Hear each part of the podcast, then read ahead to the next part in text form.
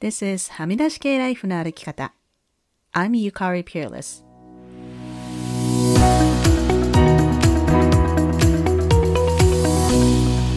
周りが決めた道からはみ出して自分だけの生き方をする人を応援するポッドキャスト。はみ出し系ライフの歩き方。Welcome to episode 250. 皆さんこんにちは。ピアレスゆかりです。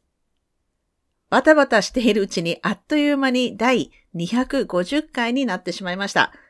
250回全部聞いているというリスナーさんがどのくらいいらっしゃるのかわかりませんが、ここまで続けてこれたのもすべてリスナーの皆さんのおかげです。本当にありがとうございます。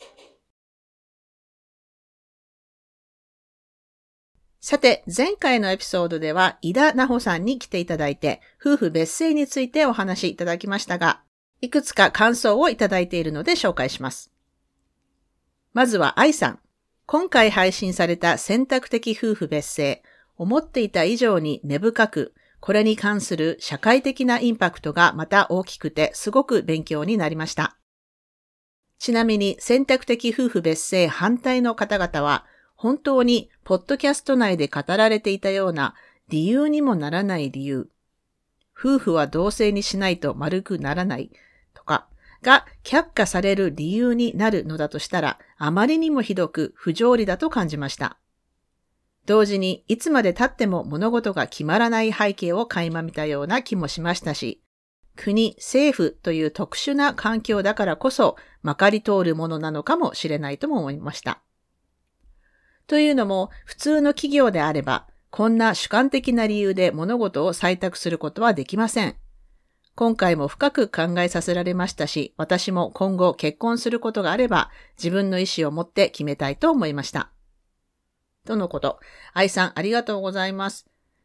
国、政府という特殊な環境だから主観的な理由で採択できているのかもというのは確かにそうですね。ふむふむ。そしてもう一人、みやさん。今回のポッドキャストもとても良かったです。選択的夫婦別姓のことは署名に賛同したり、時々ツイッターでニュースなどを追ってみたりしていましたが、今回実際に最前線で活動されている方のお話を深掘りして聞けて、実際に困っている方々がどんな弊害があり、どんな思いをしているのかを知ることができて、とっても勉強になりました。やはり選択的夫婦別姓、女性差別、過不調性、ジェンダー平等、リプロダクティブヘルスライツなど改善に長くかかりすぎている多くの問題がすべて地続きであると改めて感じました。いつも気づきの機会をありがとうございます。ということです。皆さんありがとうございます。本当全部つながってますよね。これはアメリカでも一緒だと思うんですけれども、ある種のこうイデオロギー、社会思想の対立っていうのが起こってますよね。このポッドキャストを聞いてくださっている多くの方は、私やポッドキャストに来てくださるゲストの皆さんと近い心情の方が多いと思いますが、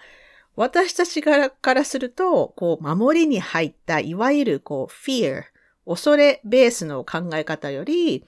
多様性を認めて、みんな違ってみんないいの社会にした方が、もっと生きやすい人が増えると思うんですけどね。これもね、ほんとね、いつも思うんですけど、ほんとスターウォーズの、あの、レベルとかね、同じ戦いが私の実際の生活でも起こっているなと思います。もうね、なんか映画やドラマの中だけの話じゃなくなってきていると思います。夫婦別姓については私も陳情アクションのサイトに登録してグローバルチームに入れていただきました。興味のある方はぜひ登録してみてくださいね。愛さん、みやさん、感想ありがとうございました。さて、ブレネー・ブラウンブッククラブ4月から Rising Strong という本を読んできていたのですが、この本が来週で終わります。今週のブッククラブもすごく盛り上がりまして、いろんなトピックが盛り込まれている章だったんですが、特にノスタルジアについて話が盛り上がりました。ノスタルジアについては、以前このポッドキャストでも話したと思っていたんですが、検索してみると見つかったのはシーズン1でミカチと話している第48回しか見つからなかったんですよね。でもまあ私の場合、ブログに書いたり、クラブハウスで話したりとかしているので、絶対ね、どこか別のところでも話した記憶があるんですけれども、今日はちょっとノスタルジアについて話したいと思います。ノスタルジアって辞書を引くと和訳としては、まあ、郷愁とかいうのが出てくると思います。過去のことを懐かしいと思う気持ちですよね。Rising Strong の本では、昔は良かったよねというとき、シンプルに懐かしいと思うだけなら害はないんだけれども、いつも昔のことばかり美化して話している人は、未来に希望が持てないからだというようなことが書かれていました。また、昔は良かったという場合、その裏にあるものを理解できていないこともあると。例に出ていたのは、例えばアメリカの人が50年代の古き良きアメリカみたいにこう、良かったよね、あの時は、みたいに言う人がいて、黒人のお手伝いさんがいろんなことをしてくれた。というのは、それは裏を返すと、その黒人のお手伝いさんが自分の家で働いてくれていたために、そのお手伝いさんの女性は自分の子供と一緒に過ごす時間が持てていなかったということに気づかないといけないということですよね。日本だったら例えば自分が子供の頃のお正月はすごいおせち料理がずらっと並んでてとかいう話も、それはおばあちゃんやお母さんが睡眠を削ってまでも準備をしてたからでしょってことになりますよね。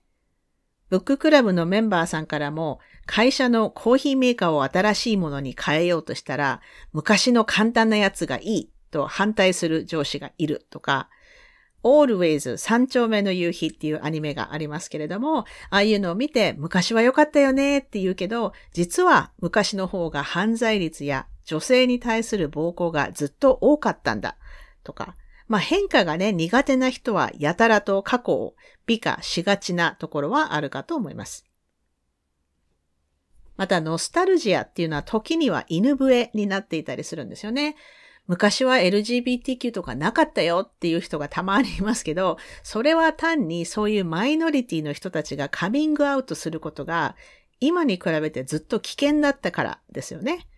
あとまあ昔はそのプロナウン、こう she, he, they とかの代名詞をわざわざ宣言しなくてもよかったから楽だった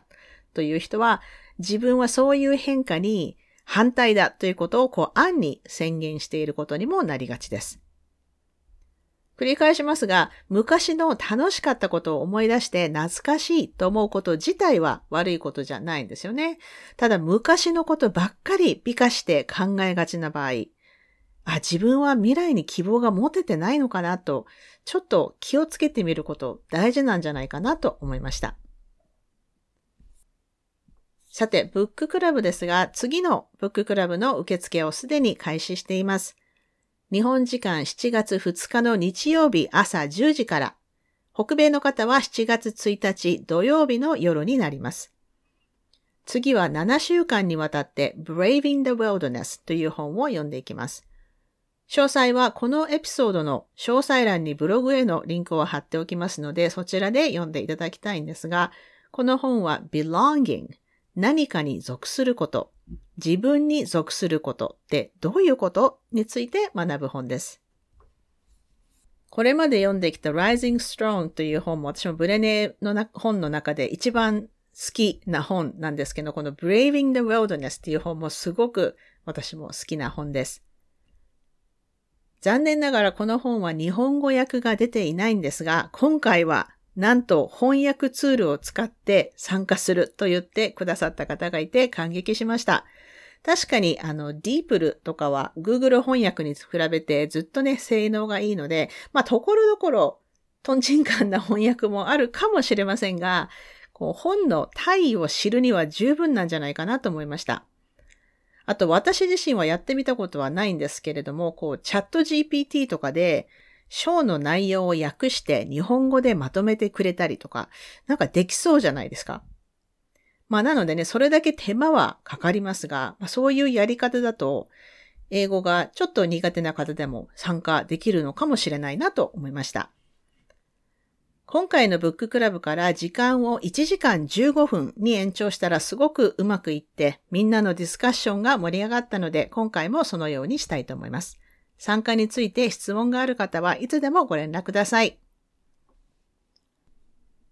それからそろそろ夏休みですね。しばらくやっていなかったので、 Vulnerability Anonymous の会をやりたいと思います。 Vulnerability Anonymous って何？という方のために、こちらも詳細欄にリンクを貼っておきますが、 vulnerable に感じたこと、心もとなく思ったこと、悲しかったこと、傷ついたことなど、普段ならなかなか人にシェアしたくないことを勇気を出してあえてシェアするグループです。聞き戦は禁止で、参加する人は必ず自分の話をシェアしていただくというのがルールです。今考えているのは日本時間6月24日の土曜日朝10時です。参加費は1000円です。参加したい方はぜひ連絡ください。今週はいろいろお知らせが多いですね。えー、サブスタックのニュースレターしばらくサボっていましたが、これからもっと更新していきますので、ぜひご登録をお願いします。サブスタックの方では有料版でもっと音声コンテンツも出していきたいなと思っています。